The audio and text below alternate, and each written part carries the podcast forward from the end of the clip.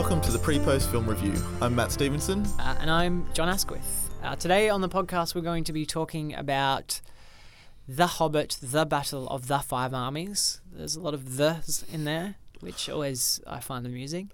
Um, so, the way the podcast works is that we record our thoughts and impressions of a trailer um, and what we're expecting of a movie. Uh, and then we come back once that film has been released and we talk about the film itself and kind of compare what our expectations were versus what actually happened in the movie. Um, so we'll be doing that with the third Hobbit film today, uh, and we've got a bit of extra special bonus audio at the end of this review. Mm-hmm. Um, we got to chat to um, Rob McBride, Yep. um, who was a visual effects artist on uh, the three Hobbit films uh, at Weta Digital. Yep. Um, so we got to sit down with him. He's um, uh, from Melbourne, but moved over, has lived over in New Zealand, and kind of goes around. He's done a lot, quite a bit of VFX work and Yep. game design work and things. Um, so it was really great to pick his brain about, um, yeah, a bit of behind the scenes stuff on the, the Hobbit. So Mhm. definitely stick around for that, guys. It's uh, really interesting That's really stuff. great. Uh, but first, let's go into our trailer thoughts for The Hobbit, The Battle of the Five Armies. One day I'll remember. Remember everything that happened. The good, the bad. Those who survived, and those that did not.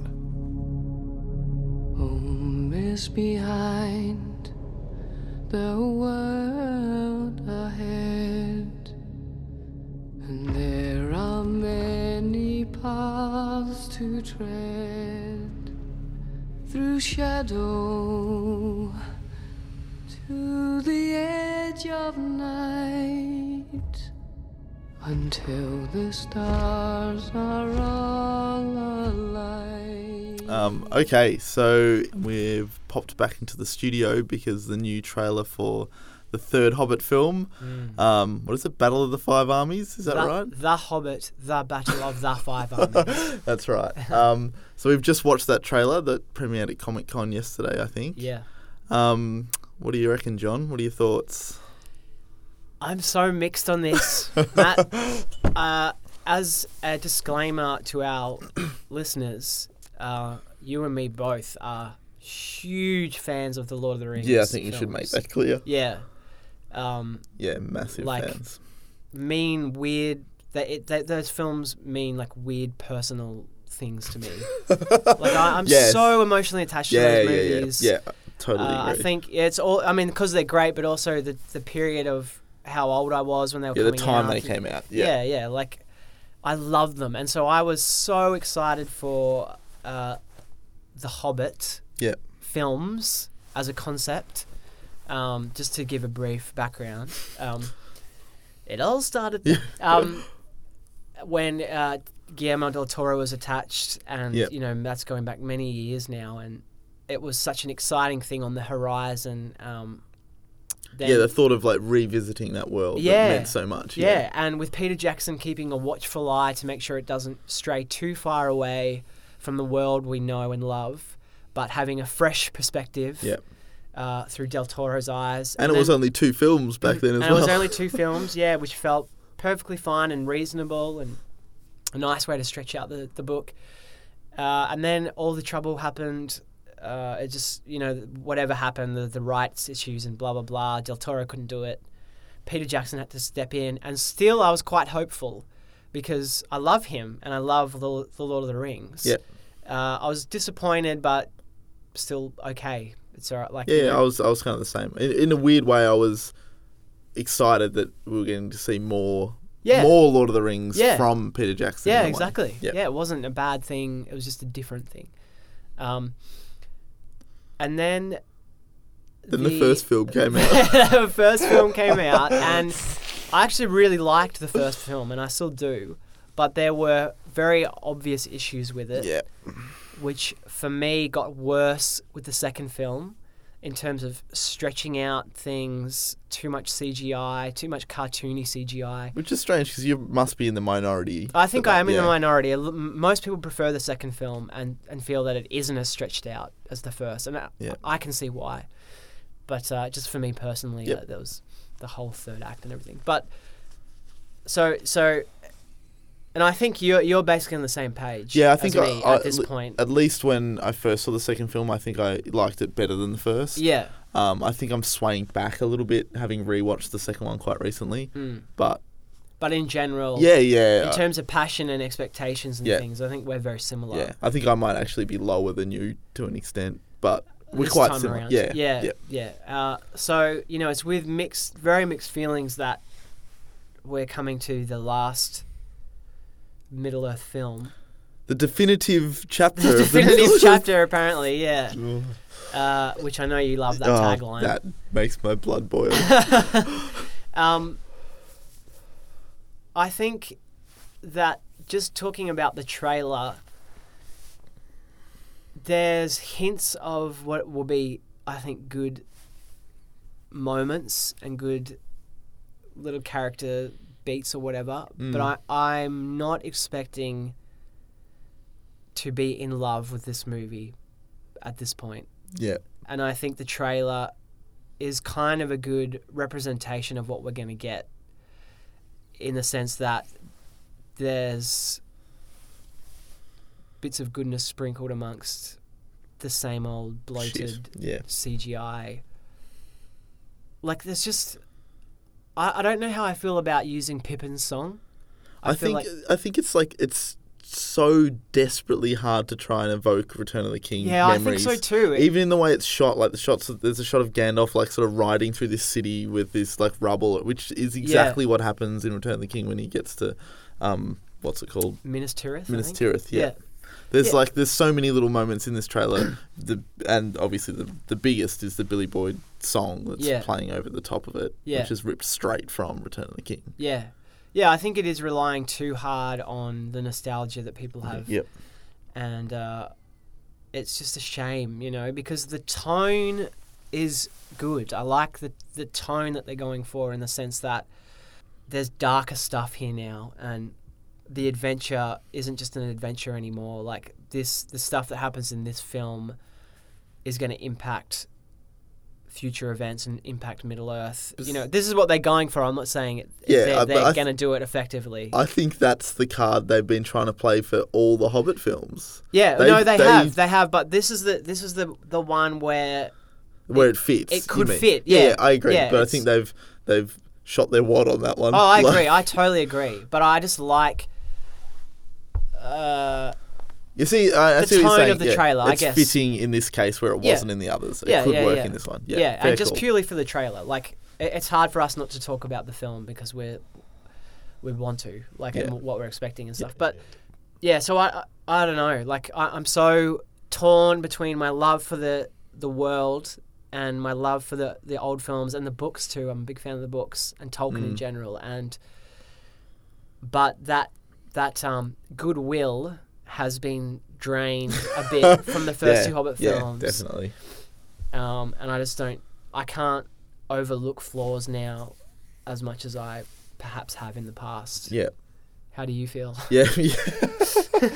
um, I guess I feel s- a similar way to you. I I think my expectations are lower. I'm based on that trailer. I I think we're in for a film that's going to be pretty CGI and battle heavy. Yeah, like I was saying before about harking to Return of the King, I think in a lot of ways I didn't like some of Return of the King because it was so battle heavy, but mm. it sort of balanced it well with the the small Frodo Sam stuff, and there was this like yin and yang of the big battles and this tiny personal drama that was happening, and I I don't think The Hobbit has that, and it's gonna try and push the battles bigger yeah, and it's it is going gonna to, yeah. not have anything else to counterbalance that, and it's just going to be a CGI wank fest of armies running at each other. Five of them. Yeah, five fact. of them. Yeah, Um, yeah, I I, think you might be right, and we've talked about this, you know, outside of the show, um, that the Hobbit films lose sight fairly quickly of Bilbo. Yeah. and he becomes secondary to Thorin, who's this Aragorn f- type figure. of- Aragorn wannabe. Yeah, this the king that wants to reclaim his land. Yep. Uh, the problem is Thorin isn't likable, and uh, yeah, I mean, there's some interesting things there where he goes a bit crazy. Yeah, I mean, I think- gold and that, but uh, it's just there's no no one aside from Bilbo in this trilogy. I think that you really connect with and root for, and to put him on the sideline is like It's yeah, it's your one point of entry into this world, and Yeah. you just yeah, you're not focusing on him at all. I don't care whether Thorin gets his land back, and they've tried really hard. I mean, I, I, I connect more with some of the other dwarves than I do with him, and I don't know. There's It's just there's, there's that there's yeah. that there is that Frodo and Sam human story that's missing from these films. I think, Yeah, I think there is the and by human I mean Hobbit. there, there's the potential for it to be an interesting arc because it looks like Thorin could almost become a villain. yeah, On the trailer, he seems to go mad and just want nothing but war. But I don't think they're going to have the conviction to go through with that fully for the type of film that it is. I mean, I think he'll go a hard. Yeah, well. the book. I, have, yeah, you, yeah, have you yeah, read yeah. the book? I have, yeah, years ago. Okay, yeah. Um, so I don't know. I don't think there's enough enough to chew on in order to go down that route. And you're right. Trying to make him a hero doesn't work either because he's just not likable. Mm, So you're not you're not rooting for him. yeah. And then they've introduced uh, Bard in the last towards the end of the last film, which I assume they're going to play as the big hero in the third one. Mm. But it feels like too little, too late in Yeah. terms of a big heroic character latch onto. With Absolutely. Unlike Aragorn, who was there from the very beginning, and you saw him grow from this like creepy ranger dude into Yeah. this king. Exactly. And I guess on on a certain level, that's the source material. Yeah, yeah, yes. And then how you approach how different The Hobbit is from Lord of the Rings. But the difference there is that the source that's not the focus of the source material. Like it's the, No. this the Hobbit isn't about Thorin. No, no, no. Yeah, exactly. And that, that's what. It, yeah. So it's how you approach it, and instead of treating The Hobbit as a, a nice adventure, another adventure that we get to have in Middle Earth, um, it's like so. They're so conscious of connecting it to Lord of the Rings and making it as serious as Lord of the Rings. Mm. uh, which was just from the get go a bad decision, I think, Yeah, and it affects everything along the way then, and uh, not in a positive way at all. Like the the lighthearted stuff in the first film is, is the best stuff, I think, because you get that spirit of adventure and And that that's the tone of the book too. Like Yeah. the book is so funny. I remember laughing so many times in that book. It is, and you know, yeah, there's there is a big battle at the end, and there are some character characters who don't make it until the, the end of the story, and so you you do have a serious turn, but it's certainly not this epic fantasy thing. You Yeah. know, like I mean, even the, even Fellowship was quite light compared to the follow up. following feels like Two Yeah. Towers and Return of the King. You could have made these even lighter, and it could have been this beautiful little gradual sort of descent into darkness over Yeah. six or five or four, preferably Yeah. films. yeah, Um, yeah, you're right. It's just a huge mistake to dive in at like the deepest end of darkness that it kind of didn't even reach until Return of the King in yeah, that's right.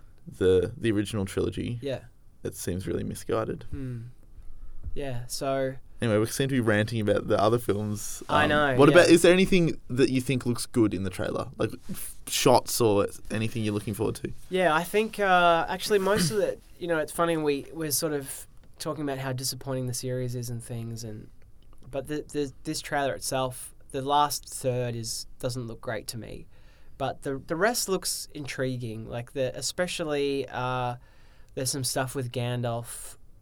Uh, who's you know cap- captured in Mhm. Dol Guldur, um, and it looks like Galadriel comes Yeah. to his aid at one point, and that n- knowing probably those characters as we do, that looks like quite a an emotional moment or a, a, something that's got a bit of weight to it and looks interesting. Yep. And uh, not knowing a lot about um, what's in the appendices about how they confront Sauron at, uh, at Dol Guldur and Yeah. get rid of him, I don't really know a lot about that. So I'm interested to see how that yeah, that's true. transitions, and I hope it transitions nicely into him, you know, going off to Mordor and Yeah. sitting atop a tower. but um, yeah, the, I mean, I'm always interested in Bilbo's storyline. There's just never enough, and I'm worried the same. Even in the happen. trailer, he's hardly in the trailer. Yeah, he's in the like the start and the end. Yeah. Uh, how about you? Like, is there any? What's the positive in there that Uh, you can not see? much. No, I mean it doesn't look terrible, and uh, I'm hoping there's at least some if we're gonna have a film full of action, I'm hoping there's at least some inventive action. There's Yeah. it seems to be shots of like a, a cart chase on some frozen lakes, which Yeah. I mean we haven't really seen much I actually sort of like the look of that. icy action before. Yeah. Like that could be cool. Yeah. Um, yeah, I don't know. I think I just ha- basically have the same fears as you. The the big battles at the end don't really interest me, and the Mm. it's more the character based stuff, and we're not going to probably get much of that from Bilbo. So Yeah. it's Gandalf and some of the other minor Yeah. ones. Yeah. What I want at the end of this movie is to be like I was at the end of The Return of the King. Just crying like Yeah. a baby. Yeah, yeah. it won't Which- happen. We've spoken about like just bawling my eyes out and not wanting. You might to- be crying out of disappointment. Yeah, well, d- different kinds of tears. Yeah, destroyed your films that you loved. Well, I wouldn't. I wouldn't go that far. Like I think Lord of the Rings stands on its own. Yes. But we could go on for a long time, Matt. we could. But maybe we'll leave the teaser here Yeah, I think that's a good and idea. And uh, cut forward to us in a few months, I guess. Mist and shadow, cloud and shade, Will you have peace or war? all shall fade. I will have war. All shall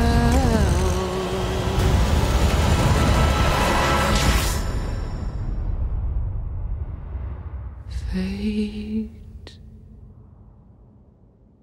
Will you follow me? One last time.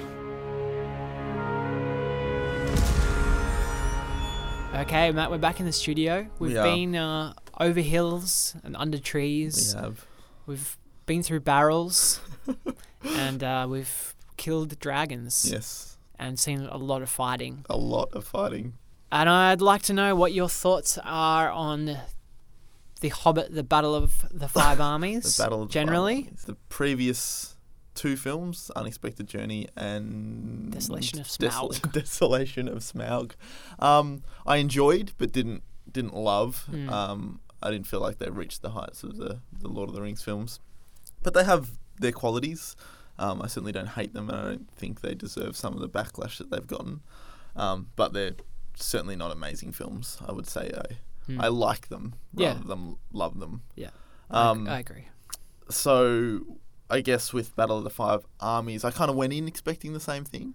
Um, I guess I was a little bit hesitant, given that it's called Battle of the Five Armies, Yeah. and just you know some of the the weaker parts of the the films are often the battles. Yeah, they that's get a bit tied up in the battles, um, and I think that's kind of what happens here. Um, I think at the end of the day, if I had to give an overall impression of the film, it's basically the same as the first two. I, I think it has really strong moments. In, in many places, I think it has the best moments of the Hobbit trilogy, but I also think it has some of the worst moments of the Hobbit trilogy as well. And I Mm. think it kind of ends up balancing itself out to be on about the same level of, as the others. Mm. I think yeah, it suffers from too much CGI, too many battles, but then it also seems to focus in on some more meaningful and moving character moments than has perhaps come before in the in the Hobbit films, which I guess is a sort of a um, is inevitable given that it's the third film and it's building on these relationships that have grown for such a long period of time. Mm. But uh, yeah, I think I think it's again good, but I didn't love it. What about you, John? What are your thoughts on Battle of the Five Um, Armies? Yeah, I'm really. Um, I guess I'm on the same page. I, I'm Mhm. sort of confused because I I really enjoyed this film just as it sitting down and Mm-hmm. being entertained. I thought it achieves that really well. Yep. I think because it's the leanest of uh, any of the Rings or uh, Yeah. Hobbit films. I think it's like two and a half hours, Yeah, or I even think so. slightly less. Yeah. Um, and so it, it moves at a brisk pace. There's lots of interesting action. Um, the effects work on on like a lot of these sequences, whilst over the top and cartoony as they are, is still really visually interesting. Yeah. And um, kept me like enthralled the whole time, just Yep. on a on a basic level. Um, but yeah, it, it it also has a lot of problems and continues on from the other two films and carrying over problems Yeah. of of um I don't know, just there's no um they try really hard in this film to have an emotional connection towards the end, uh, and I appreciate that effort, but it just didn't. I Didn't didn't feel it, and I really wanted to. Yeah, you know, interesting. See, it worked for me, not perfectly, and Yeah. not nowhere near as good as the original films, but it Yeah. did. It did click for Yeah. me. Okay, interesting. Yeah. Well, I mean, it wasn't like I was sitting there with my arms crossed, like, yeah, this is crap. Yeah.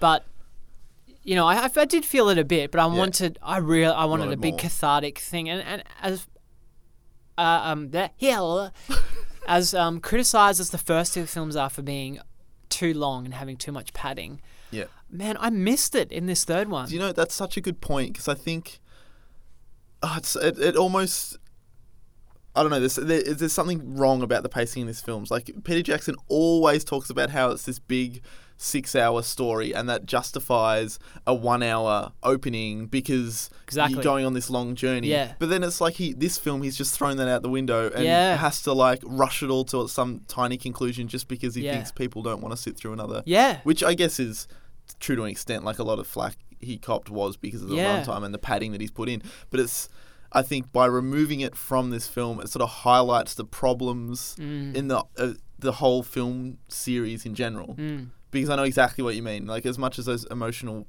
beats worked for me, they did feel rushed. Yeah, yeah, totally. And I think I think you're exactly right that he, he finally gave into a lot of the criticism Yep. of the first two films and thought, all right, if they want to tighter thing, let's do this and we'll rush this and we'll cut that. Yep. Um, and this is the movie, particularly the second half, where you've got a lot of emotional things happening, where you need that room to breathe and and to have time for these characters to process things. Uh, and it just wasn't there, and I was really disappointed. And um, again, with the very end, where Return of the King was criticized for having all these endings, uh, I can understand why people say that, but I also that never was a problem for Yeah, me. I cried feel like, like five times. yeah, every ending is like yeah, Yeah. you just burst into tears. yeah. Um, but they're they're all closing off a section each of the story, and I feel like you know it's okay to fade to black because that's the that's it for Aragorn. So Yeah. we're going to fade to black, then we're going to come back in and, and see the hobbits, and then Yeah. blah, blah blah blah blah whatever it is. Whereas this movie, like, um, it, he uh, Bilbo gets back to Bag End and the Shire so quickly. Mm. I I- would have loved a, a um. I mean, this is just I guess me rewriting re- Yeah, rewriting the as we film like to do. as we do. but like some kind of just small montage, musical montage of. I don't mean like singing. I mean uh, with a nice bit of Howard Shore's score over Yeah. the top, going back over a couple of places we've already seen or something, and then Of finally. him walking home, you mean? Yeah, with Gandalf. Yeah, yeah, and then finally arriving back at the Shire. Yeah. I think Instead, fair. he's just there suddenly. I Mm-hmm. mean, we get a really cool scene with Gandalf. I really like that scene where he's like, "I knew you had the ring all along, you little Well, shit." Actually, th- now that you bring that up, doesn't that kind of not gel with the original trilogy? Like, because in Fellowship, he kind of acts like he doesn't know and is surprised when Bilbo uses the ring at the party, and like, Well, I I, think don't know, it just felt a bit disjointed to me. yeah, That he was so like, I know you've got this great, powerful ring. I've been watching you the whole time. And Yeah. like, well, then he just forgot and fucked off. Yeah. Well, you know, in, in I think in Fellowship, he's just like you shouldn't be using it so lightly. Yeah, I think suppose that's kind true. of what he's saying. Um, and he, but I, I I like that scene because it was a slower moment where we, you got to just have Yeah. these characters talking to each other. See, th- I think my moment like that is the post-battle moment where they're both sitting down. That's a one like weirdly one of the best scenes in the movie. I think it probably is the best scene in the film. Yeah. I mean, I I think it was almost perfect to me. Perhaps Gandalf was a little bit pottery, and it almost went into comedy yeah. zone with his pipe. yeah. But just having that like breath was Mm, so nice. exactly, It's yeah. something that And they just like look at each other and there's like a little nod. You know? Yeah, like yeah. we've been through something. Yeah, that's, that was kind of like the first time in the Hobbit trilogy where I'd felt the weight of what had just happened, which I felt like you always felt throughout the uh, the Rings trilogy. There was this Yeah. yeah weight to everything. Everything mattered and had Mm. consequences. Whereas Mm. this was the first time I felt that in the Yeah. in the Hobbit films. Yeah. Yeah. Um, Sorry, I Uh, derailed your. no, no, no. That's that's basically my, what uh, the that basically was my point. Mm. Um, Bilbo f- gets back into his home, um, which I really liked. But then I, I again wanted a moment with Martin Freeman to take in like what had happened, and, and I felt like it cut to old Bilbo way too quickly, and Mm. then it just it ended. Yeah, true. I really actually I really disliked his initial entry into Hobbiton when they were selling off his uh, all his belongings. See, I didn't mind that. Yeah, I, like I thought it was okay, but I don't know. It was sort of a bit chaotic, and again, just fell straight into humor straight away, and Mm. I don't know. It felt Mm. like I wanted something a bit different. But then when he was walking around his empty Hobbit hole, that moment for me was awesome. That was perfect. That's the kind of like melancholy Mm. feeling th- that I wanted it to evoke after being on such an adventure, and him like coming back to such humble beginnings and realizing how little it all matters now and it kind of was like literally had nothing anymore it was he had nothing in his house because it Yeah. all had been sold it was like a metaphor for you know his life now having to come back to the to the shire and Yeah. forget you know all these grand adventures and friends and important battles that he'd just been on so i think I nailed it with that but Yeah, I totally Again, agree. and I like- wanted, I just wanted like maybe an extra thirty seconds of him of actually to see his face as well. Like Yeah. there's you know that shot behind him, and I don't know, it just felt a bit off to me. Mm. Yeah, I think it's uh indicative of what you were saying before. Just everything feels a little rushed. Like they're, Yeah. they're Yeah, exactly. too busy trying to wrap everything up to keep it at a shorter runtime to Yeah. keep audiences happy. Yeah, yeah, that's right. What I what I did like though was, I mean, the cut was too quick for me, but the cut uh, to old Bilbo, I actually really liked from a, a storytelling perspective was um, that it, it was like the whole movies were just him kind of sitting in Bag End and yeah, just like reflecting on was, yeah. everything. Um, I don't know. That that just kind of lent a, another another level of like weight to the Yeah. story a little bit, you know. Um, and if you wanted to get, if you really wanted to excuse the films, you could say he was like dreamy. badly remembering a lot of shit, which is why they're so over the top. Why they took so long is because he was just elaborating all this crap. and, Yeah, exactly, yeah. making up all these details. Yeah. to make it seem more exciting. I, I was happy with with the movie, but um, I felt it lacked something, as all the Hobbits films have. Yeah. Um, and retroactively, um, when I first came out, I thought that this was m- maybe the best of the Yeah, films, or up there with the first, which I really, really liked the first one. Yeah. Um, and then in the couple of weeks since, um, it's gone down quite a bit in my head, and I actually think the first and the second are more on par now. Um, yeah, right. Whereas I was really disappointed with the second one initially, but it's grown on me. So Yeah, it's it's interesting. interesting how these change, and I, I do really appreciate having seen the third one now and having them all to look at Yeah, as a actually, whole. that was what I was going to say as well. and it that, does change things, and Yeah. actually it improves them all. I think having a whole thing. I there. totally agree The with that. problems aren't as bad, so that that was definitely a positive to take out of it. And I feel like it puts a lot of the complaining and way too much backlash that people have had. Like it puts it all in perspective to show like was anything really as bad as people Mm. have said? You know, I mean, there's a lot of little niggling problems, um, and I'm apologetic for the films, but I feel like they're a lot better now as a whole Yeah. than separately. Yep, I totally agree. Even though I think it, like I said before, that having them all together also highlights the the problems like, in terms of the structural things and how they've blown out certain portions of the story to increase runtime to split into three films. I think Yeah. once you've got it all together, that's really apparent. But Yeah. in terms of the flow of the story and the character beats, Yeah, things seem to make a little bit more sense. It, yeah, it gels a little bit better. If I forgive certain things in the first two films yeah, based on where they sort of land in the third film. yeah. That's right. Um, having said that, though, I still think that um, Thorin's character is such a fumbled opportunity Yeah. that it's so mishandled. I don't know whether Yeah. that's the writing or whether that's Richard Armitage's just performance or Yeah. what the issue. I think is. it's the writing, man. Yeah. Because um, Richard Armitage just seems like such a dedicated actor, and from from interviews I've seen him in and everything, he has such an intelligent approach to the character, and he really puts himself in the mind space and Yeah. has studied all the t- the Tolkien texts and all this stuff. Um, and then, but ultimately, he has to do what's on the page. it's true. And I, I think they just didn't know whether to make him likable or not. Well, that's that's. I think that was one of the biggest problems I had with this film was just how muddled it was in that sense. Yeah. like they they they consistently never know whether to go full villain with him Mm. or try and make him the hero that has like this sort of dark turn. Do you know what I mean? Mm. Like he's there's the parts in this film where he goes totally crazy and Yeah. he's clearly like the bad dude when he's in the mountain and he you know he's Yeah, refusing you to help him. anyone. Yeah. Yeah. But then there's that little moment where you know, he's just fucking incited war and everyone's going to die because he's being an asshole. And then um, they're wanting help from the other dwarves, and that little bird comes and flies that signifies that the other dwarves are going to. Yeah. come, like, help them in this battle. And there's this, like, uplifting music playing. Yeah. And it's like, what? That I'm not it- cheering for you right now. Is, is he, are we meant to be happy that Yeah. he's now going to, like, Exactly. succeed in slaughtering all these innocent people? Yeah. Do you know what I mean? Like, Yeah. it just felt so muddled. It didn't know what Yeah. it wanted to be at any one point. Yeah. And it's a shame because I actually think his descent into madness could have been really interesting. Mm, I and agree. There's there's glimmers of it there. Like there's a moment where he argues with I forget the name of the dwarf, the big tough Yeah, I think it's Dwalin. I think. yeah.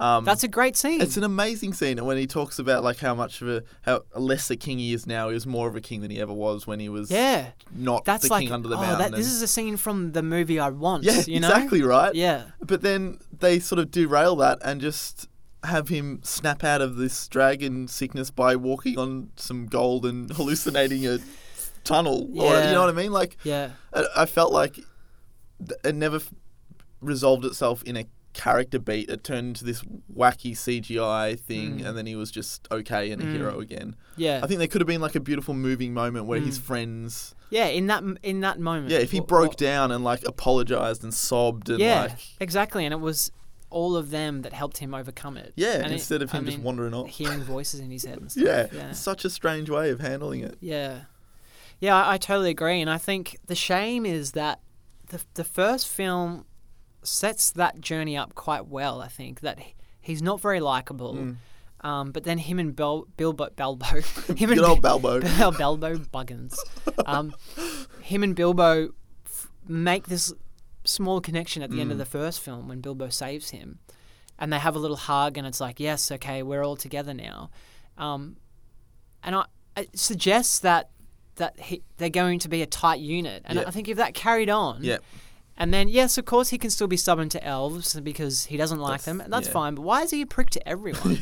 yeah, exactly. and then if he's good that whole time, and then the dragon sickness comes, it's even more of a shock to yeah, everyone. yeah. See, that's the exact thought I had as well. They should have built that Bilbo Thorin relationship into an actual friendship. So then when he does turn, it's fucking heartbreaking to Yeah. watch this. Make them really Yeah, good friends. Exactly, and then that that ending would make me cry because I was almost close to tears Yeah. with the Bilbo Yeah. standing over Thorin's body. Like that was a great that was moment. the closest I came as well. but it it just didn't have the emotional depth because, like you said, you, he was a prick to Bilbo the whole time. They weren't friends. Like, yeah, he redeemed himself in the end, but yeah, you know, he was an asshole. Yeah. you don't really care. yeah, no, exactly. Oh man, just hearing that is like I can picture that movie. You know. Yeah, right. Like it's so close. It's just such a strange. They handled it in such a strange way. Mm.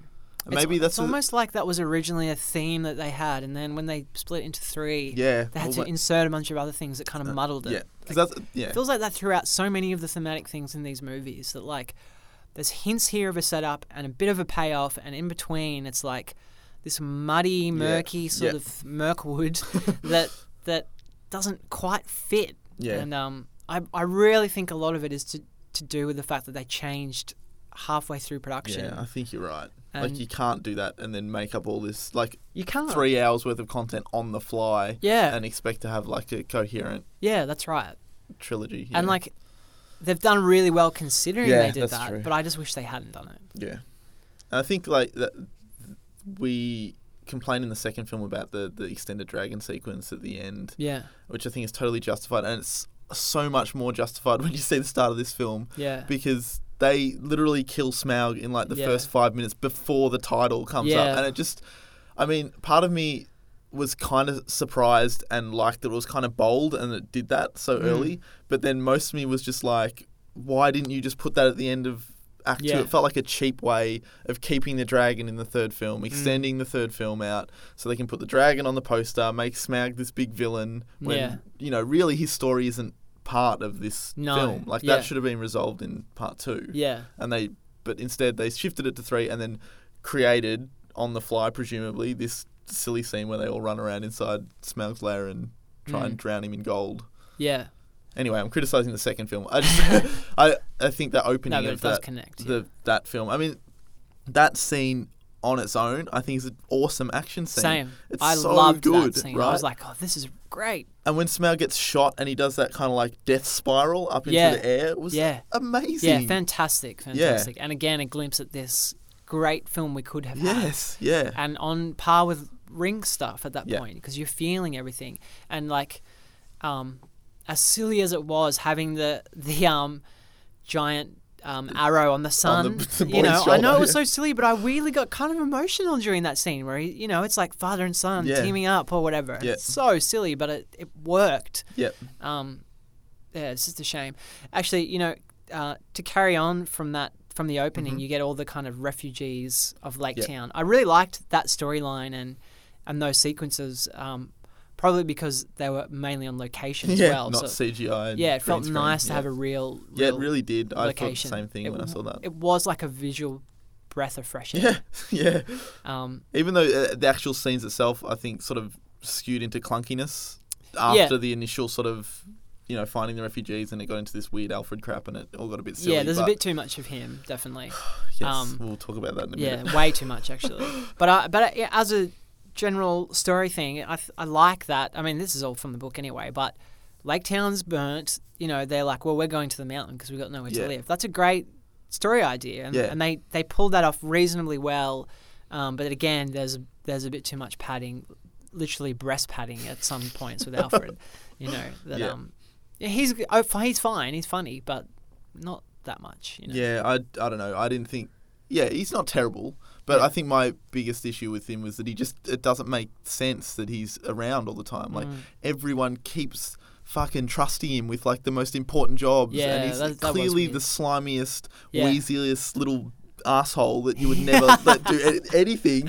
Yet like Bard's like, oh, mind my kids in the Yeah. middle of the battle, or you know, Yeah. stand guard and make Yeah. sure no one rocks up. And the whole army. Isn't Gandalf like look after this hobbit or something? yeah, I don't know. well? It's like Everyone keeps it makes no sense just to keep him around. Then it didn't even have like a satisfying conclusion. He just like No. ran off with breasts full of gold. Yeah, he never really got his comeuppance. Yeah, it was weird. Yeah, yeah, I found that really strange as well. Yeah. And uh, you know, this connects to what we were talking about with there not being enough time for the emotional stuff at the end. Like if you cut his stuff out, Mm. Yeah. there's like ten minutes there maybe that you could exactly. devote to these other Yeah. things. It's weird, but I think like the, talking about the cutting stuff out, I think it's much more impa- apparent in this film because a lot of things you thought were building to meaningful climaxes just went nowhere. Mm. Like I think the the what's the governor of Lake Town or whatever his name is The master. the master like his character arc was pretty insignificant in this film like they built him Yeah. up so spent so much time with him in the second film Yeah, and then basically you get like what one shot of him fleeing on a boat with gold, and then he just gets crushed with a Yeah. statue of Yeah. himself or whatever happened. yeah, That was so unsatisfying. Mm. And worse than that was uh, old mate Beorn. Like we spent Oh. so much time setting him up, I don't know what they did there. and then like. He's not even in the third film until he Five just seconds. yeah he, what an eagle carries him in or something Yeah. and he drops and transforms and then that's it That's it. literally that's it Yeah, yeah, it's so strange, and I know, I guarantee, I'm going to go on the record that the extended edition has more Beorn Yeah. stuff in the third film, but because they suddenly got this idea where they had to cut out a bunch of things to make this a tight movie, he's just, he's hardly in it, and and it, yeah, it makes the second film worse Yes, retroactively yeah. because it's like, why did we spend this time here? yeah it's like that It's the same with Radagast. He, Yes, he amounts actually. to nothing, and he's set up so much. You all know, in that the first two shit films. is extended edition content. Yeah. Like what they did I'm with sure, the original yeah. films. Like Yeah. you could cut that out, have three 90 minute films, and then blow them out with this stuff in the extended editions because it has zero impact at the end of the day in this last film. It just doesn't matter. Yeah. I was so. I mean, I I've never been a huge fan of Radagast, but I was really disappointed that there wasn't even a moment with him and Gandalf where he's where they go their separate ways or something, or he they ha- talk at all. Yeah. He, literally flies in on an eagle, I think. I don't know. I And don't that's it. To be honest. I don't know if his sled even appears. Ugh, I can't remember if he's at Dol Guldur either. I don't know. But um, anyway, it's just like it's such a waste. You know, Yeah. you, uh, you, yeah, you built him up so much. and, Speaking um, of uh, yeah. Dol Guldur, Yeah. how, what did you think of that sequence where the elves come to rescue Gandalf? or um, the elves and Saruman. Yeah, I really liked it actually. Yeah. I th- I thought it was like um, really cool action scene. Yeah. Um, the fighting just I don't know. There's something I guess the the kid in me really liked the look of that.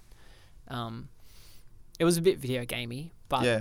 but it was cool. Um, I was expecting a little more in terms of Sauron, and I really didn't like um, Galadriel's demonic possession, you know, ring or the grudge kind of. Yeah, where she went all green and Yeah, it's like they were trying to evoke what she does in Well, Fellowship. yeah, it's But- clearly what they were doing. They overdid the makeup and the effects, and Yeah. also just to be a nerd, it makes no sense because uh, the ring brought that out of her in the Fellowship. It was like the dark side of her, Yeah. and now it's just like when she uses it's her like powers. her powerful. Yeah, Yeah. what she does when she gets angry. Yeah. yeah, I don't know. And if they want you to watch these movies in order, 20 years down the road, you're going to be like, what the hell? Yeah. You, know, you won't have that fellowship reference Yeah. So that's true. I always hate when prequels do stuff Yeah. like that. Yeah.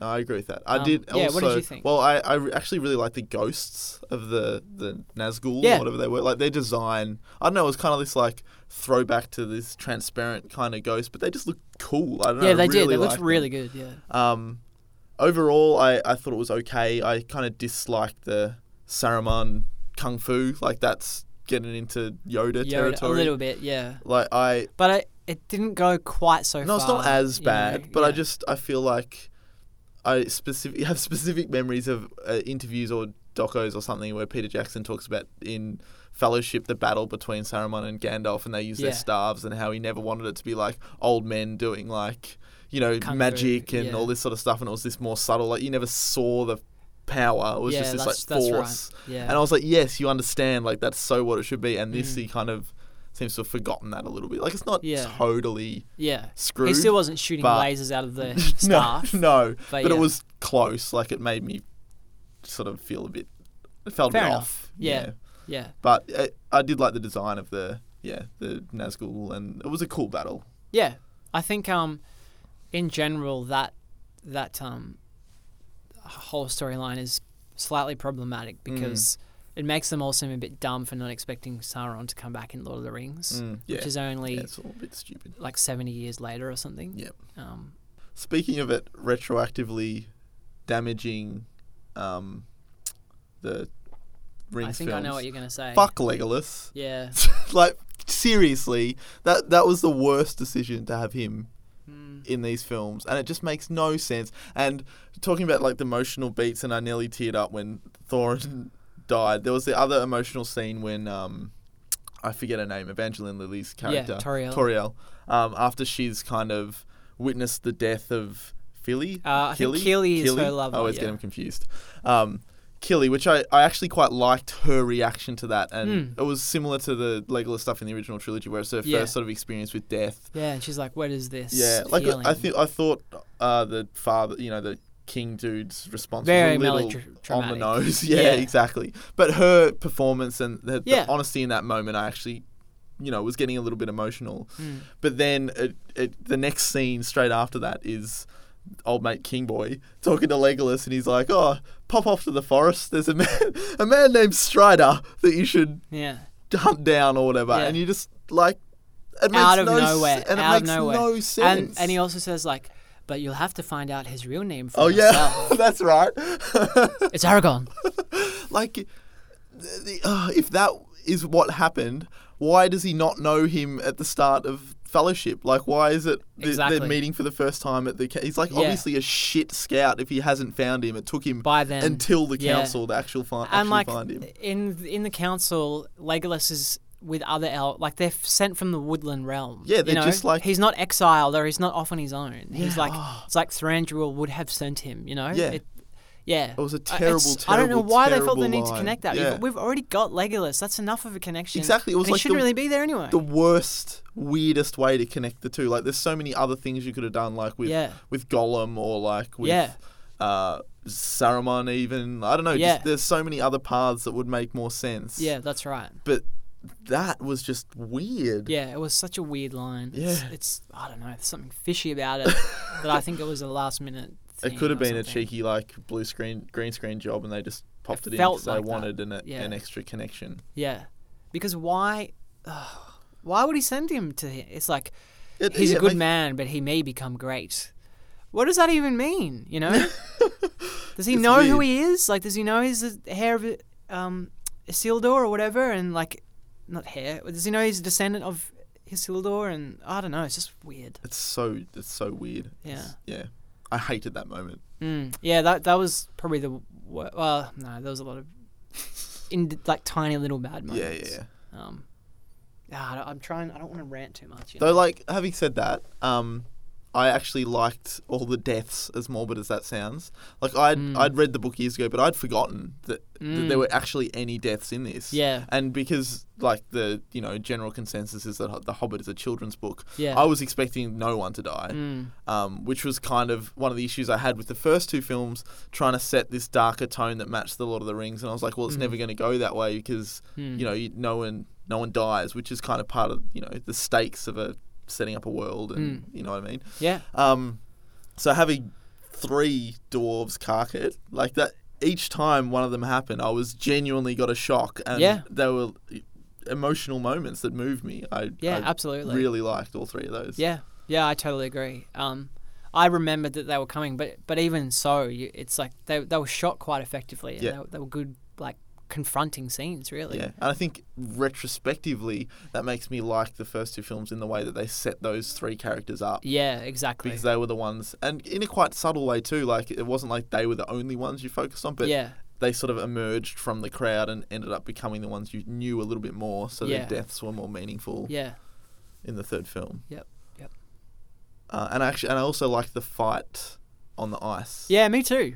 Um, yeah, all the battle stuff I d- didn't like very much. Was Well, I thought it was okay. Like I, I think they tried a couple of things to to differentiate Yeah. it from Yeah, the, that's from true. Return of the King. I appreciated that. Um, I really liked just this one moment because it, it actually doesn't focus on the battle that much. It kind of gets down to individual things pretty Mm. quickly.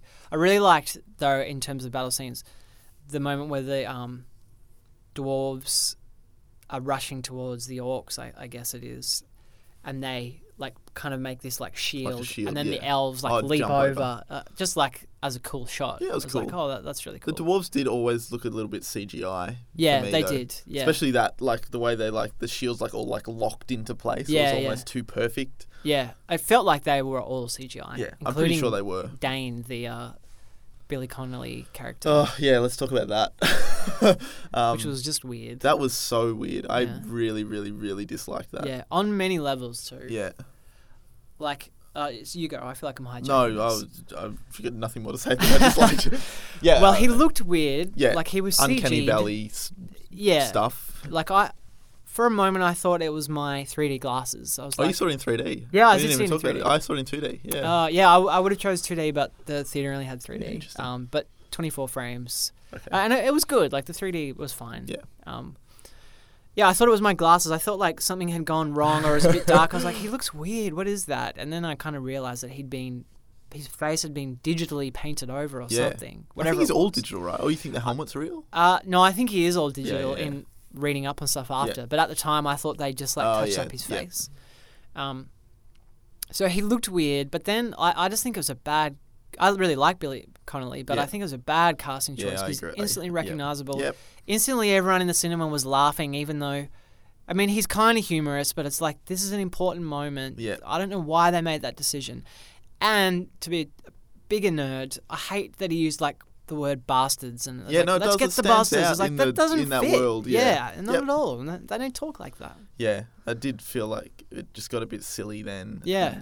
It really did get silly, and he was on like a big boar thing, like a big um, pig, and I don't know. It just looked. It was just Yeah. silly, and it, it felt out of place. Yeah, it was all silly, and it, and like when you add CGI to that, it just becomes a cartoon, and you just Yeah. literally don't care anymore Yeah. because it it becomes yeah cartoon characters whacking each other, and I'm, Hmm. that's not to say you know animated films can't be moving, but in the context In of the film that you're yeah. watching, when it switches to that, it's Mm. just you know it's all digital Mm. pixels in a computer, and there's no weight to it at all. Yeah. Um, so yeah, I don't know. I was really disappointed with that actually. Mm. Um, I guess he's not in it for too long, so it's not a huge yeah, thing. yeah. But it's just, yeah, I don't know, strange. It's such yeah, such a strange choice to do that. Yeah. Especially given how many other dwarves are in the film, and Yeah. he's done pretty well with prosthetics on them. Yeah, Like, yeah, that's right. It's strange that he chose to create a digital character for Billy Connolly. Yeah, It's odd. yeah. I guess uh, we sh- we should talk about the Hobbit as well, Martin Freeman, who, Yes, probably a good idea. as always in all of these films, is just like I wish there was more of him. Yeah. He's so good. he is the best thing in the every scene. And actually, the closest I came to getting upset was um, the Thorin death, and That's because of Bilbo. because of Bilbo, his reaction. yeah, you know, that, again, I wish it was longer, but there's a couple of seconds of him kind of like collapsing next to Thorin and like really sobbing, and Yeah. I, I felt that because he's such Yeah. a great actor. No, I totally agree. Actually, um, yeah, it's such a shame that he hasn't got more to do. I mean, I don't think he's quite as sidelined as people seem to.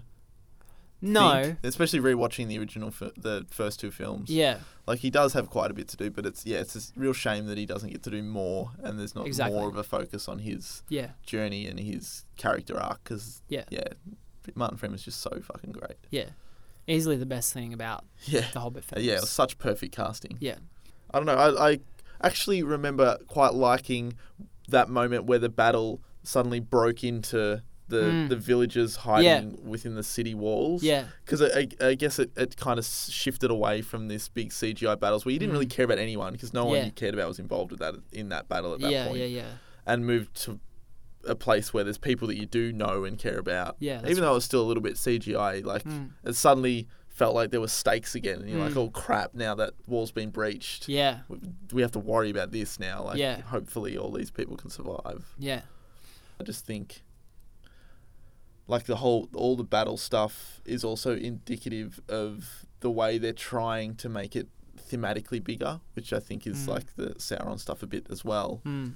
And it, it just doesn't have the, the soul. You know, there's nothing that warrants that level of grandeur. Yeah. And it makes me feel too like if it was as enormous as it's depicted in this film and such a huge defining moment, that must be one of the biggest things to ever fucking happen in Middle Earth. Like, why aren't people talking about it? I mean, I guess it gets like vaguely mentioned in the in the Lord of the Rings films, right? Yeah. About Bil, Bil, the adventure Bilbo went on, but Yeah. Jesus Christ, like you know, yeah, no, yeah, if it was so enormous, it would have like changed the course of history, and it would have been this well-known thing that everyone spoke about. I don't know. yeah. It feels like it should never have been depicted as such an epic. No, yeah, I, I totally agree. Yeah, that that was just so they could sort of connect them, try and connect them, as you said, thematically, and Yeah, just doesn't work. yeah, I, I think overall that that's kind of the Hobbit films in the in the nutshell. Is Yeah. that if they'd kept it a bit simpler, and and in in that way like stuck closer to the source material and the tone of the source, I think you could still have the darker stuff and and still connect it to a degree, but. To try and bring it to the exact same level, it's just it, it's never going to work. yeah. Um, going back to structural, this is another problem.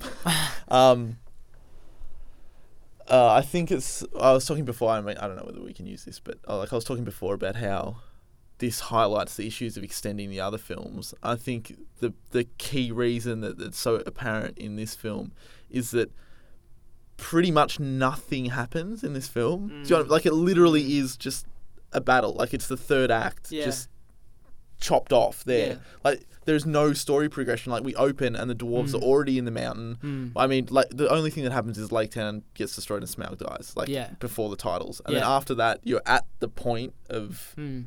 like that's as far as the story goes, and then Mm. you've got two hours of Yeah. war building up to a war and then a war and then going Yeah. home and it just feels like narratively that doesn't warrant a film Mm. you know what i mean that's not Totally. a, that's not a story Yeah. that's an action sequence that's been stretched over two and a half hours Yeah. do you know what i mean and as good as it, it was and as well as it wraps certain things up i just think like it, it completely highlights the problems with trying to stretch these into three films Mm. like it just sh- shouldn't have been done or Yeah. it should have been done in a different way Yeah, than what they yeah, I agree, and I think uh, that's a positive for seeing them as a whole, though, Yes, because yes. it works as the third act. You know, if each movie is an act, Yep. then it works in that sense. But yeah, totally. As, a movie that you had to wait a year to see, Yeah. and, and as a standalone thing, yeah, the story doesn't progress that far.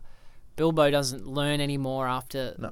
Smaug dies. Thorin has his little sickness, but then bounces. Like there's there's nothing really concrete that Yeah. changes No. from that point on. Um, and I, I don't know if it's unfair to keep bringing up the movie that could have been, but Yeah. but it's kind of important because we know that's what it was. Yeah, it know? almost literally was that. yeah. It's it not like we're just randomly movies. speculating. Yeah. Yeah. and that's what they had scripted. Yeah.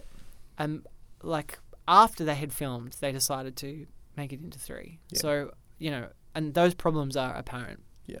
I also want to say though that, uh, as we explained at the start of the episode, we love the Lord of the Rings so much and Middle Earth in general, and I think that's why we might sound overly critical or picky. Yeah, I think But I would still true. give this like a seven out of ten. You know, like I, I Mm. still enjoyed it, and I still really like the Hobbit films.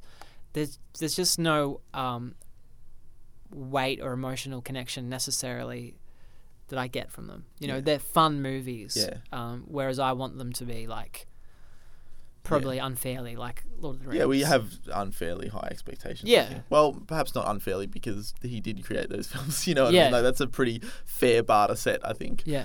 Um, but no, I, I think you're right. I think we can come off as overly critical just because we do love the universe and the film so much. Yeah. Um, and I think it is important to note that they are as flawed and as overstuffed and, you know, potentially a little bit manipulative in terms of marketing and stretching something into three films when they really shouldn't have. Um, as bad as that stuff is, they're still so much better than so much of the shit out there. Like, oh, absolutely. yeah, I was talking to you the other day. Like I watched Transformers Four, and it was just I wanted to tear my eyes out. It was Yeah. offensive in like how exactly. mind numbing, and Yeah. there was just zero characters, like Yeah. character development, zero motivation. That's just- right. Yeah. Yeah, nothing made sense. Whereas at least at least these Hobbit films have a heart, and even if it's They do. Yeah. sort of like clouded and Yeah. some of it's a bit muddled and Yeah. misguided, it. I think still it's there. yeah, it's got its heart in the right place. yeah. and it's absolutely. trying to do something Absolutely. Yeah. good, Yeah. and it that's that's such a to good an point. extent. Yeah, that's such a good point, and that's that's how we can find all these nitpicks Yeah. and, and still enjoy and say we like the movies. You Yeah. know? Because you're right that, that it's the the heart is in the right place, Yeah. and there is so much violence and action in this film, but it does still devote time to character building and character Yeah, moments, yeah. and and like yeah, that's you're you're so right. That's such a difference compared to a lot of blockbuster crap that's out Yep. these days. Yeah, totally.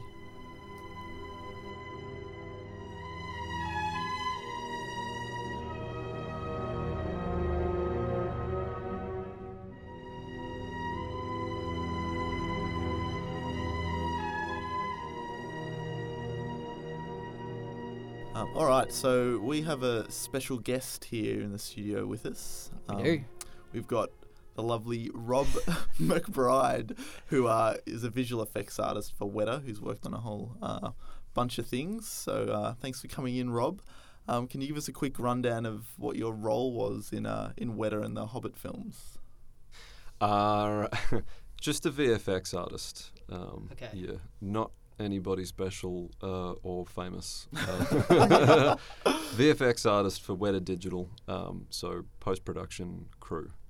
Okay. Um, yeah, not friends with PJ or anything like that. so- Get out. Yeah. I know. Sorry. Thank you very much. Yeah. So, can we get somebody better? or More famous? Yeah. Um, so you you were in New Zealand, Rob, when the films were sort of officially announced, and what what was that like? Was there like a, a real positive vibe then, or was it uh, sort of daunting all this work ahead, or how how did that feel? uh, the entire time that I was living and working there, um, that was the time when PJ was sort of fighting tooth and nail to get the whole thing uh, commissioned uh, to be made in New Zealand.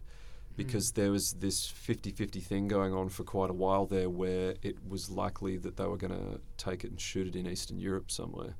Really? Yeah, that was also when um, uh, Guillermo del Toro was still Yeah. attached to the project Right. as the director. Yeah. Yeah. Um, and they were both still, from what I could understand, they were both still pretty mad keen. Um, but I think that Guillermo probably cared a lot less about whether it was made in New Zealand or right. not. Mm, yeah. Whereas PJ's always Makes like this grassroots battler, vested friend of the people. Yeah, Yeah, totally. Wants to get all- bring all the work there, you know, Yeah. and make sure that everybody's sorted out, which is a really great you know, yeah, thing. that's really cool. yeah. You, you saw pictures of him in the paper uh, back then, and that was you know when he had his ulcer, and it was Yeah, when I he remember was yeah, and he looked terrible. He did, yeah. He looked really bad. really sick, He and looked I like thought he he was, was- gonna die. Yeah, yeah. he looked like I was he really was worried. dying. Yeah, His hair was all lank.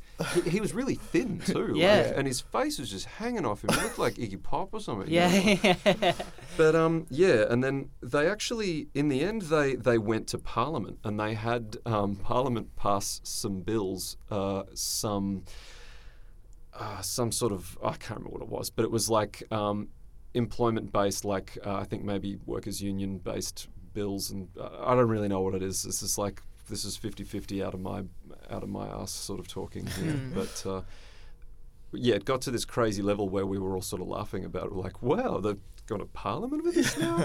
this is insane. They must really want this made here, you know. Yeah. And Parliament were dead keen for it to be, you know, like the country was like, this is a really big tourism thing for us. Absolutely. It's a Yeah, really big employment such a thing boost for for the economy, I suppose. Yeah, and Yeah. we want to this. We have a film industry because of the original right. Rings films. Like, exactly. Yeah. I remember at that point there was, um, you know, you, you'd go out drinking um, with guys who uh, used to work at Weta, but you know were, hadn't hadn't worked there for a while and were banking on this this work to land. You know, Mm. um, they used to say stuff to me like.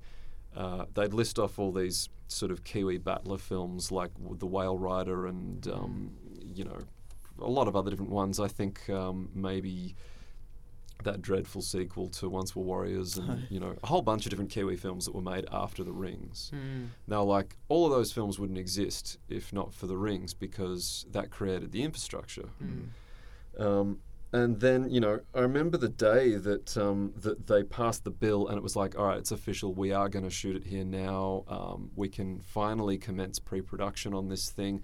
People were partying in the streets and stuff. All these dudes were like, "Yep, drinks on me. Let's go." You know, like, I remember Wow. being at the Matterhorn, and there was all these different Wetton people before I worked there, and they were all partying. And even the politicians who had direct hands on the bill signing were like there with them, you know, and they're like, "Yeah, party," you know. I remember walking to work that morning, and the um, y- you know how they have bulletin boards for, for newspapers at the at the news agency and Mm. stuff, where it just says the main story uh, on it, Yeah. in like Yeah. that cage thingy. Yeah, yeah. Uh, and I remember seeing uh, those on the way in, and with this big printed picture of Andy Serkis um, as Smeagol, not as Gollum, like Yeah. holding the ring up and being like, ah, and it's like, the precious is ours. you know, like, it's like, yes, we got it back. So then, uh, production sort of fully started around what, what what time was that around roughly? Like 2010, 2011? They started shooting it, uh, I, you know, sometime in like late 2011, I want to say. I don't really know. They were shooting it on and off in bits and pieces for ages. Like there was even talk of pickup shots um, as late as like second quarter last year, just to Oh, wow. fill things up, you know. And also, while we were working on the first film, while we had just started working on the first film, I- I'm sure that they made this decision a long time before we knew about it, but uh, it was about halfway through the year that they were like, "We think we're going to do three films instead of two Mm. films." Yeah, Um, that's that's was going to be my next question. If you were there for that, yeah. Yeah. And we were like, nah. I mean, that's just, no, they're not going to do that. This is, somebody's read this on The Onion or something. Yeah. This Yeah. is silly, Yeah. you know. And then it became public knowledge. And we were still like, no, they're trolling the media. This isn't, this is, they're not, they're not telling the truth. And then it was like, oh, we're, yeah, we're doing three films. Oh, okay, we're going to do three films now. We're going to be working on this for the next three years. Wow, all right. Cool. I can't see quite how you turn that book into three films, but yeah. It was all about us stewing it. It was stewing it out. You know, like if you look back at the trailer for the first and I think the second film, there's stuff in those trailers that was never in that film, Mm. and it was actually in the third film in the end. You Mm. know, Mm. when it, when it's all told. Um, and I mean, they stewed it so much that there was sequences that, like they still shot way too much stuff, Yeah. basically. yeah. Um, you know, even the third film trailer, you look at it and it has the chariot sequence in it, which Yeah, was noticed never that in was the missing, film. yeah. yeah. When the decision to split into three films was made, was there was that a good thing? Do you think, uh, Um, like amongst the the Weta stuff? Oh, amongst the Weta stuff, absolutely. Everybody was work, I yeah, it was like, year of all right, work." dude, like three years instead of two years. Yeah. Bring it on. Yeah, this is gonna be great. I'm gonna buy a house or something. You know, like, yeah, it was it was definitely um, it was a great thing. When even when it was just officially um, signed and slated to be uh, shot in New Zealand. Partying in the streets, Mm. everybody's like, "Come with me, drinks are on me." You know, I've got three daughters and work for the next two years. At that point, was what they were saying, and Mm. Yeah. then it turned into three years. So Yeah. yeah, definitely. Huh? So in terms of getting the work, like, do you get any input into what you work on, or is it completely just you get assigned your shots or your the film that you're going to be working on? Oh no, it, it is. I mean, it's huge. Mm-hmm. The studios. There's something like. I mean, just off the top of my head, there must be something like 15 different studios in, in Wellington, and each one of them can have anywhere between, you know, one to 200 people in it at a mm-hmm. time, and that fluctuates quite a lot. Like, Yep. there's people coming from overseas all the time because they have they want to go and have this cool t- this cool like working holiday mm. Yeah. in New Zealand and go around and see it all and work on cool films at Weta mm. and then go back to the States or the UK or wherever they're from and, um, you know, continue working in their industry. But yeah, it's quite vast and you are a bit of a cog in a machine. Yeah. There is a bit of a machine operator kind of um, air to it. So you're getting assigned shots completely at random.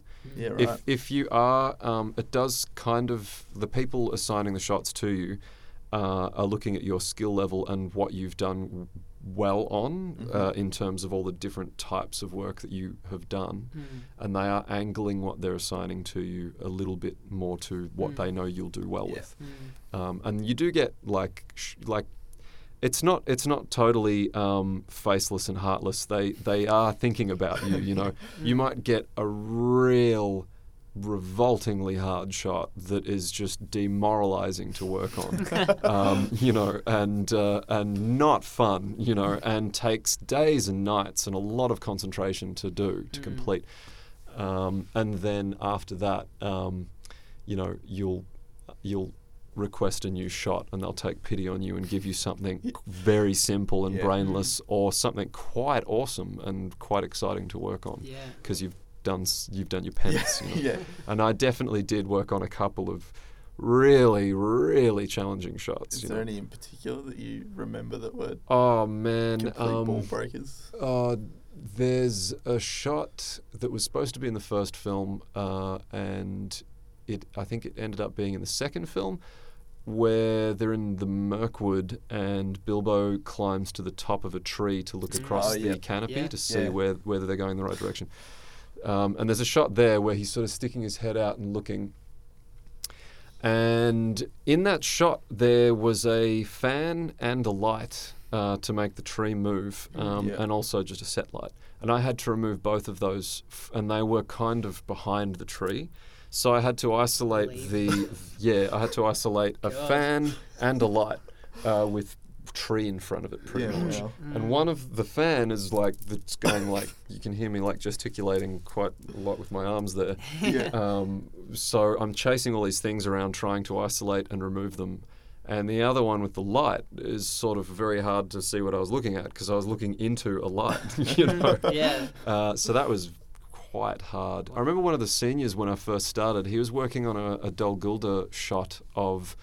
Um, of Gandalf like running through the maze, uh, and there's like it's like almost like a handycam shot following him, and there's these uh, there's these Iron Maidens um, and all of these big sort of nasty uh, uh, vines with big spikes on them, and all of that has heaps of overlapping detail. And he was mm-hmm. having to go through and do all this really complicated paint and roto work on that to mm. isolate all this different stuff for compositing. Mm-hmm. Right. And I was looking at it, and it's just like, oh my god, man!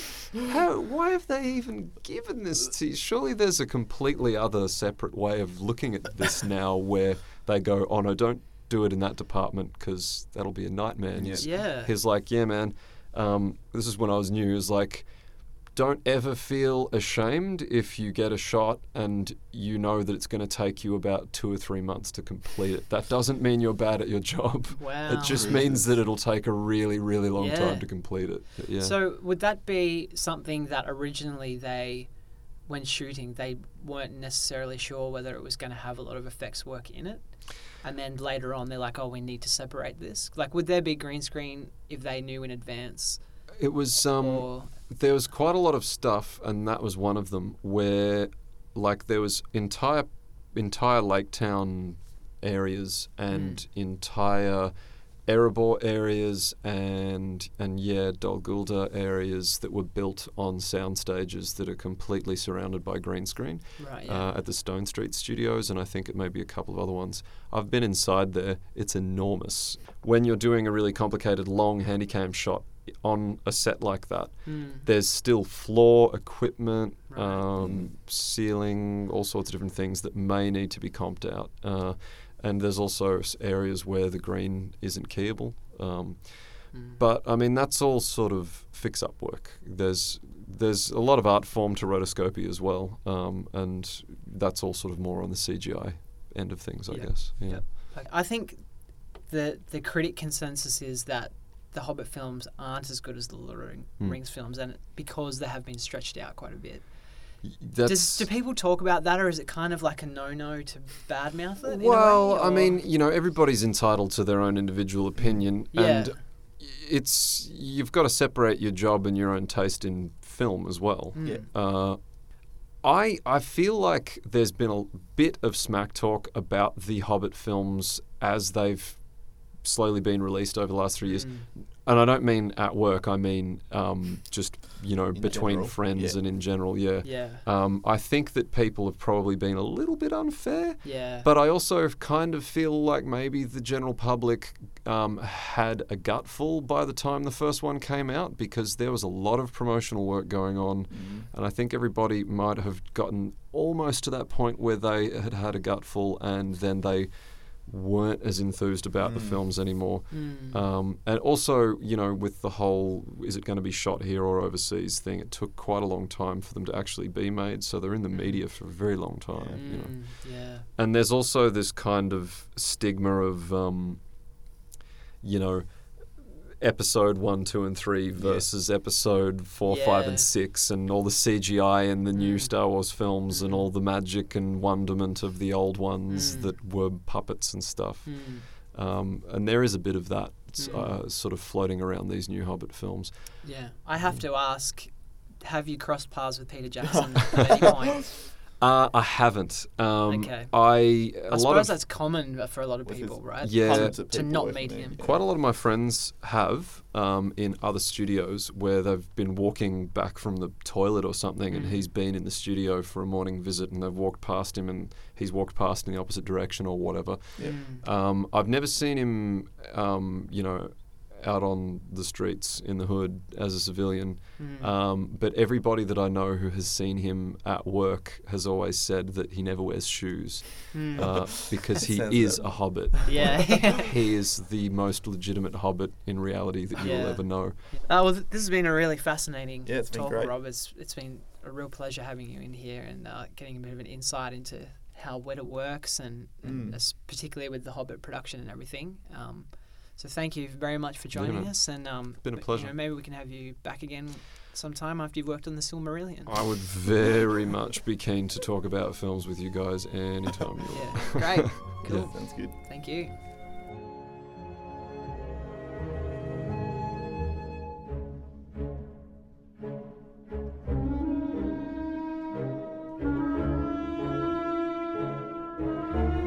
Thanks for listening to this episode of the pre post film review, all you hobbits out there.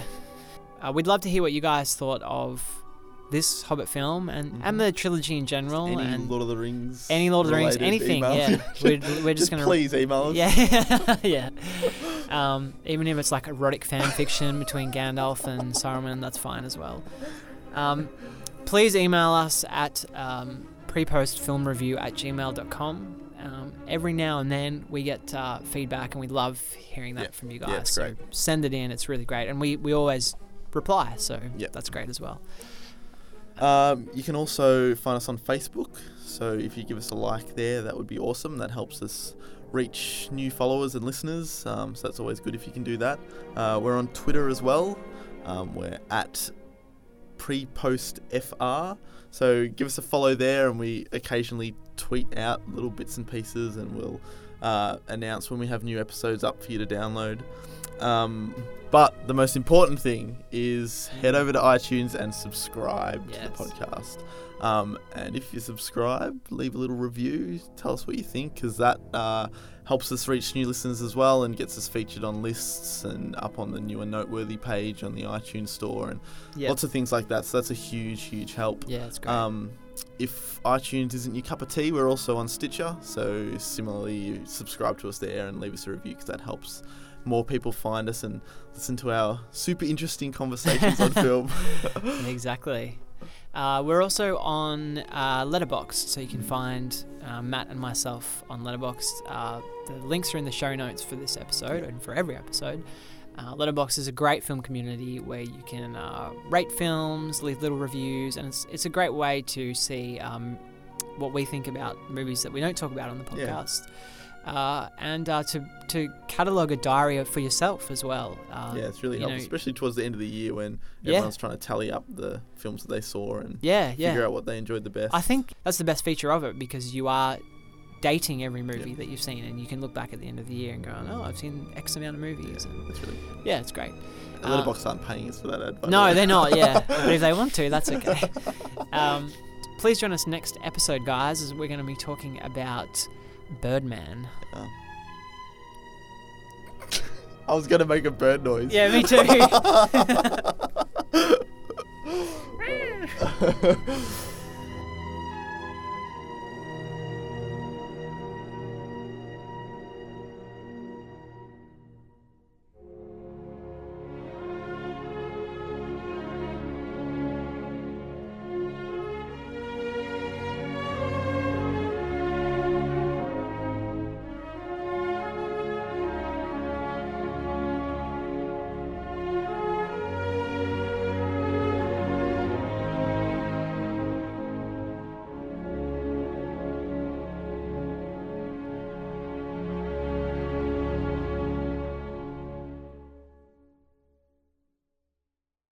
I actually I didn't like Galadriel's Yeah, actually, I'm. Un- I had that in Ring, my notes. As like I don't know. Grinch, oh, yeah.